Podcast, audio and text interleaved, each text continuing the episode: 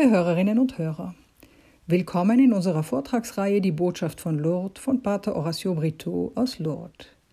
Wir befinden uns in dem Modul Spiritualität, vorgetragen von Adelheid Gemmingen. Heute folgen wir dem letzten Kapitel dieses Moduls, das ein wenig länger wird, da es sich nicht trennen lässt. Es geht um die Quellen der Spiritualität, ein sehr kompaktes Thema, auf das ich mich freue und ich hoffe Sie auch. Wünsche Ihnen eine gute Meditation. Dem Gedankenanstoß Leben im Sinne des Heiligen Geistes durch jeden Einzelnen, wie er es vermag, und in der Kirche, folgt nun heute ein Gedanke zum Leben im Sinne des Heiligen Geistes an einem bestimmten Ort, in einem bestimmten Umfeld. Dazu wollen wir die Quellen der Spiritualität entdecken, sie seien zur Erinnerung kurz aufgezählt. Die Quellen der christlichen Spiritualität sind ganz zentral das Wort Gottes, die Sakramente und das Gebet. Ferner gelten auch als Quellen der christlichen Spiritualität die Marienverehrung, das Zeugnis der Heiligen und der Dienst am nächsten. Nehmen wir als anschaulichen Ort, an dem ein Leben im Sinne des Heiligen Geistes sichtbar wird, Lourdes als Ort der Marienverehrung, Bernadette als Zeugnis einer Heiligen und die Hospitalität als Gemeinschaft, welche den Dienst am nächsten lebt. Entdecken wir das tiefe Geheimnis von Beziehung. Eine Beziehung, in der Christus im Zentrum steht, wird im Sinne des Heiligen Geistes gelebt. Das Neue Testament erwähnt zum einen das Leid, das Krankheit oder Behinderung verursachen die Suche nach Heilung und beschreibt andererseits jene, die sich auf unterschiedliche Weise der Not anderer annehmen. Diese aufgrund des Leids entstandenen Beziehungen entwickeln und verfeinern sich durch die Nähe Jesu. Diese wird sichtbar in den Menschen, die in großer Zahl zu ihm kommen und Heilung, Befreiung oder ein Wunder suchen. Diese Heilungen und Wunder sind ihrerseits ein Zeichen dafür, dass das messianische Zeitalter bereits angebrochen ist.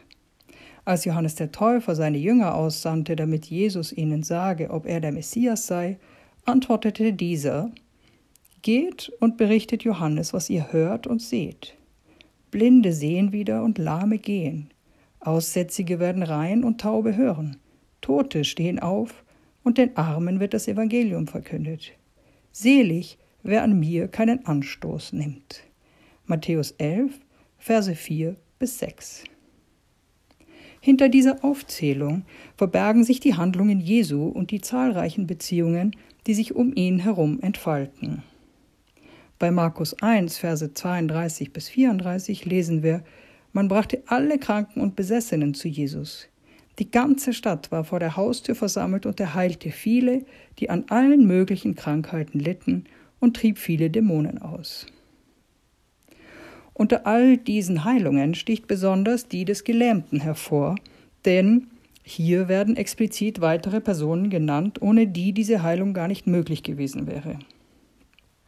Erinnern wir uns, Jesus befand sich in einem Haus, als einige Männer einen Gelähmten auf einer Tragbare brachten. Sie wollten ihn ins Haus bringen und vor Jesus hinlegen. Weil es ihnen aber wegen der vielen Leute nicht möglich war, ihn hineinzubringen, stiegen sie aufs Dach, deckten die Ziegel ab und ließen ihn auf seiner Tragbare in die Mitte des Raumes hinunter, genau vor Jesus hin. Lesen Sie das nach bei Lukas 5, Verse 18 bis 19. Sich um diejenigen zu kümmern, die leiden, beschränkt sich aber nicht auf den einfachen Transport hin zu Jesus. Tatsächlich handelt es sich um einen Akt der Fürsprache, der sich in Verbindung mit der Anwesenheit Jesu entfaltet. Die Träger haben in dieser Geschichte eine ganz maßgebliche Verantwortung. Als die Schwiegermutter des Petrus erkrankt, warten sie auch nicht lange und sprachen mit Jesus über sie. Oder der römische Hauptmann, der gleich mehrere Delegationen aussendet, damit sie für seinen kranken Diener Fürsprache halten. All diese Geschichten sind Zeugnis von Beziehungen. Wie nun ist die Erfahrung Bernadettes? Bernadette Soubirous ist die erste Pilgerin an der Grotte von Lourdes und gleichzeitig die erste kranke Pilgerin überhaupt, die zur Grotte kommt. Zudem wurde sie bei jedem Besuch an die Grotte begleitet, bevor sie dort empfangen wurde. Die damals geknüpften Beziehungen sind beispielhaft für die Pilger von heute.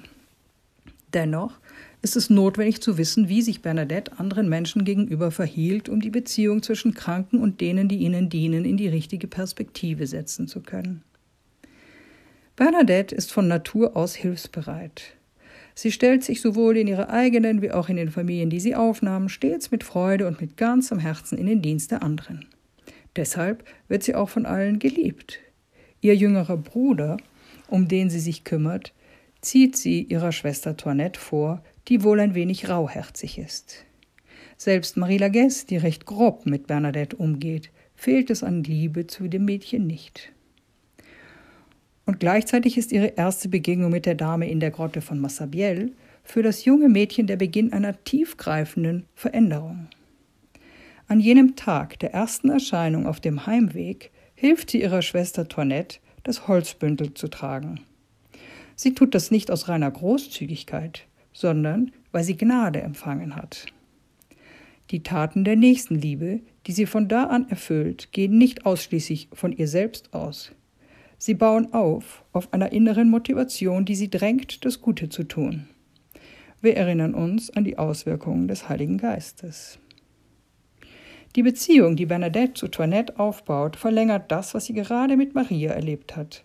Vom Heiligen Geist erfüllt und geführt. Bei ihrem Treffen schenkt sich die heilige Jungfrau, der Magd des Herrn, seine ergebene Magd ganz Bernadette. Mit jedem weiteren Treffen wird sich auch Bernadette immer mehr Maria hingeben und wird genauso bereit zu dienen. Durch Toinette wird Bernadette fähig, nicht für sich selbst zu handeln, sondern verfügbar zu sein, zu dienen.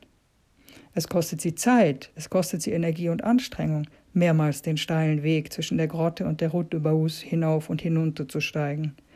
Dennoch besteht die Erfüllung ihres Handels nicht in dieser Anstrengung. In diesem Augenblick stellt sie die andere über sich selbst, stellt sie Toinette über sich selbst und drückt dadurch ihre Hingabe aus. Bernadette ändert auch ihr Verhalten nicht, als Toinette wenig später nach einem Ast greift und auf sie einschlägt.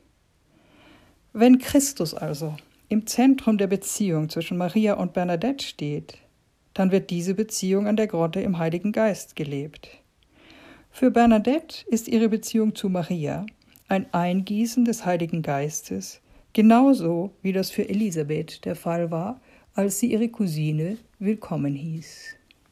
Es ist wirklich die Liebe Gottes, die ausgegossen ist in unsere Herzen durch den Heiligen Geist, der uns gegeben ist, wie es uns im Römerbrief 5, Vers 5 gesagt wird. Lourdes heute, ein Ort, an dem ein Leben im Sinne des Heiligen Geistes sichtbar wird. Die Präsenz kranker und behinderter Menschen an der Grotte und aller, die sie begleiten, bleibt nicht unbemerkt. Die ersten sitzen entweder im Rollstuhl oder in einer Voiturette, einige liegen sogar auf einer Trage.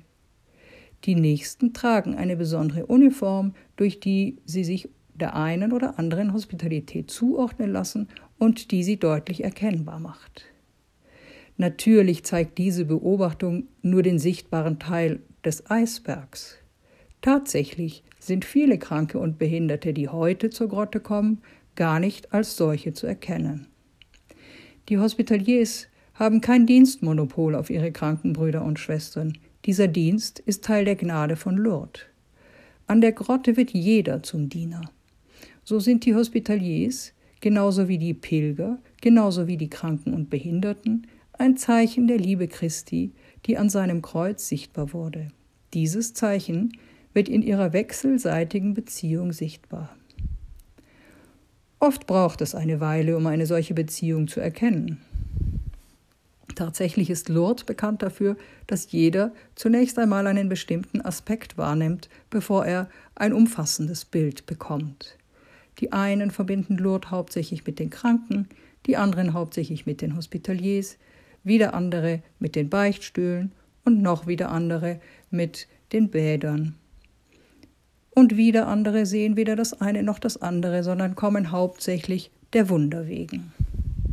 Es braucht also Zeit, um Beziehungen wahrzunehmen. die einen Kranken mit dem verbinden, der ihm dient. Was unsere Augen in Lourdes sehen, muss unser Herz auch sehen lernen, denn nur das Herz ist in der Lage zu verstehen. Eine natürliche Beziehung. Die Zeichen und symbolhaften Gesten, die den Kranken in Lourdes zuteil werden, sind höchst einfach und alltäglich. Ein Rollstuhl schieben, einer Hand helfen, den Felsen zu berühren, einen heruntergefallenen Gegenstand aufheben oder eine Decke richten, all das ist nicht kompliziert und doch von so großer Bedeutung, da die Person, der diese Gäste gilt, oftmals selbst nicht in der Lage ist, sie für sich selbst zu tun.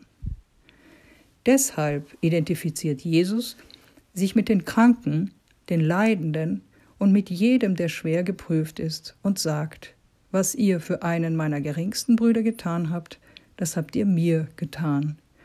Matthäus 25, Vers 40 folgt folgende.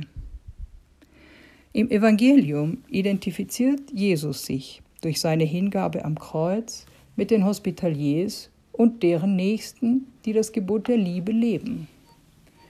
Du sollst den Herrn, deinen Gott, lieben, lieben mit ganzem Herzen und ganzer Seele, mit all deiner Kraft und all deinen Gedanken und deinen Nächsten sollst du lieben wie dich selbst.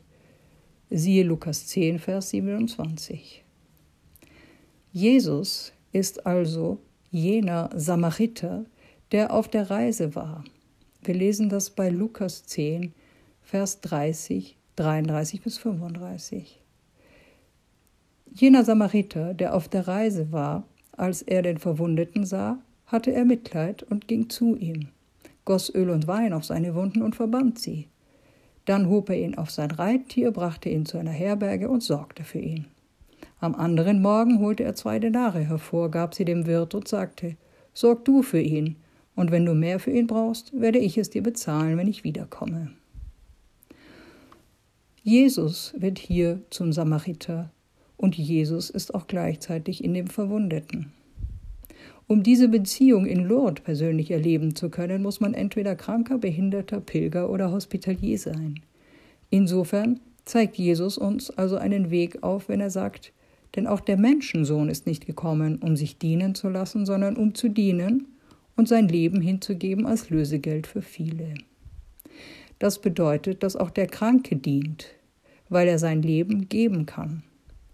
Wenn auch er es auf andere Weise tut als die Hospitaliers, gibt er genau wie diese sein eigenes Leben. Der Hospitalier, genau wie die Hospitaliere, gibt, der Kranke empfängt. Aber man muss ein Gebender sein, um empfangen zu können, denn empfangen ist, sich so zu geben, wie man ist. Ebenso muss man ein Empfänger sein, um zu geben, denn sich hingeben heißt, den anderen so zu empfangen und anzunehmen, wie er ist. So gesehen sind die Kranken Empfänger und Geber, so wie auch wir als Hospitaliers Empfänger und Geber sind. In dieser Beziehung identifiziert sich Jesus sowohl mit dem Kranken als auch mit dem Dienenden, denn er ist die Mitte dieser gegenseitigen Beziehung. Wo zwei oder drei in meinem Namen versammelt sind, da bin ich mitten unter ihnen. Matthäus 18, Vers 20. Der Hospitalier erfüllt also das eigentliche Zeichen von Jesus als dem barmherzigen Samariter, indem er sein Leben der Person schenkt, der er dient. Gleichzeitig gibt der Kranke Teilhabe an den Leiden des gekreuzigten Christus, sein Leben dem Hospitalier, der ihm dient. Somit führt Jesus im Zentrum dieser Beziehung den einen wie den anderen aus der Realität der Leiden und Grenzen, aber auch der Hoffnungen und Erwartungen hin zur Realität Christi, des Reich Gottes mitten unter uns, wo man schon kostet von Liebe, Freude, Friede, Langmut, Freundlichkeit, Güte und Treue, siehe Galater 5, Vers 22. In einer solchen Beziehung wird der österliche Übergang nicht nur einen, sondern beiden gleichermaßen geschenkt. Das österliche Geheimnis, das sich in und durch diese Beziehung zwischen Kranken und Helfenden erfüllt, macht die Liebe Gottes sichtbar, die auch am Kreuz Christi zum Ausdruck kommt. In Lourdes, wo jeder Sinn angesprochen wird, nimmt der Blick sicher einen eigenen Platz ein. Angesichts der verwundeten Menschheit gibt sich die Allmacht der Liebe Gottes zu erkennen und entfaltet sich. Die Liebe Gottes, die nichts anderes ist als Gott selbst, so handelt Gott im Alltag der Wallfahrtsstätte von Lourdes.